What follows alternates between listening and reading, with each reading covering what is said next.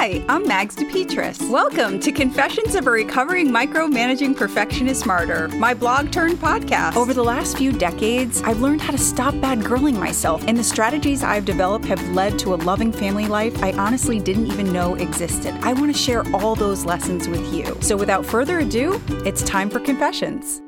Where my feet are. Time tells the truth. When I'm interested in changing anything in my life, I get into this hyper driven state of research.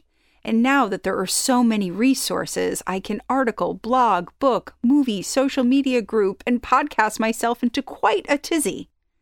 This week, I could feel myself losing perspective as I got more immersed into these other people's success stories. It occurred to me that I was trying to fast forward my journey to be where other people are, knowing full well they're years deeper into the process than I am.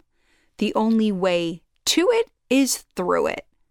I can gather information from others, but the best judge for me, for my life and my circumstances, is me. And I feel so blessed to finally understand that the slower that process is, the more likely it is to stick.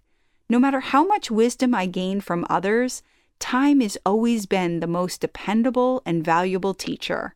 If I just remember to stay where my feet are, I can put my complete trust that time will take care of the rest. It's never let me down. Okay, if you're anything like me, you didn't even think about subscribing to this podcast, so this is your reminder. Please subscribe, rate, review, and tell your friends. And also, head over to magsdepetris.com. That's mags, D E P E T R I S.com to subscribe. There you can stay up to date with everything that's going on at Confessions. Have a wonderful day and take care.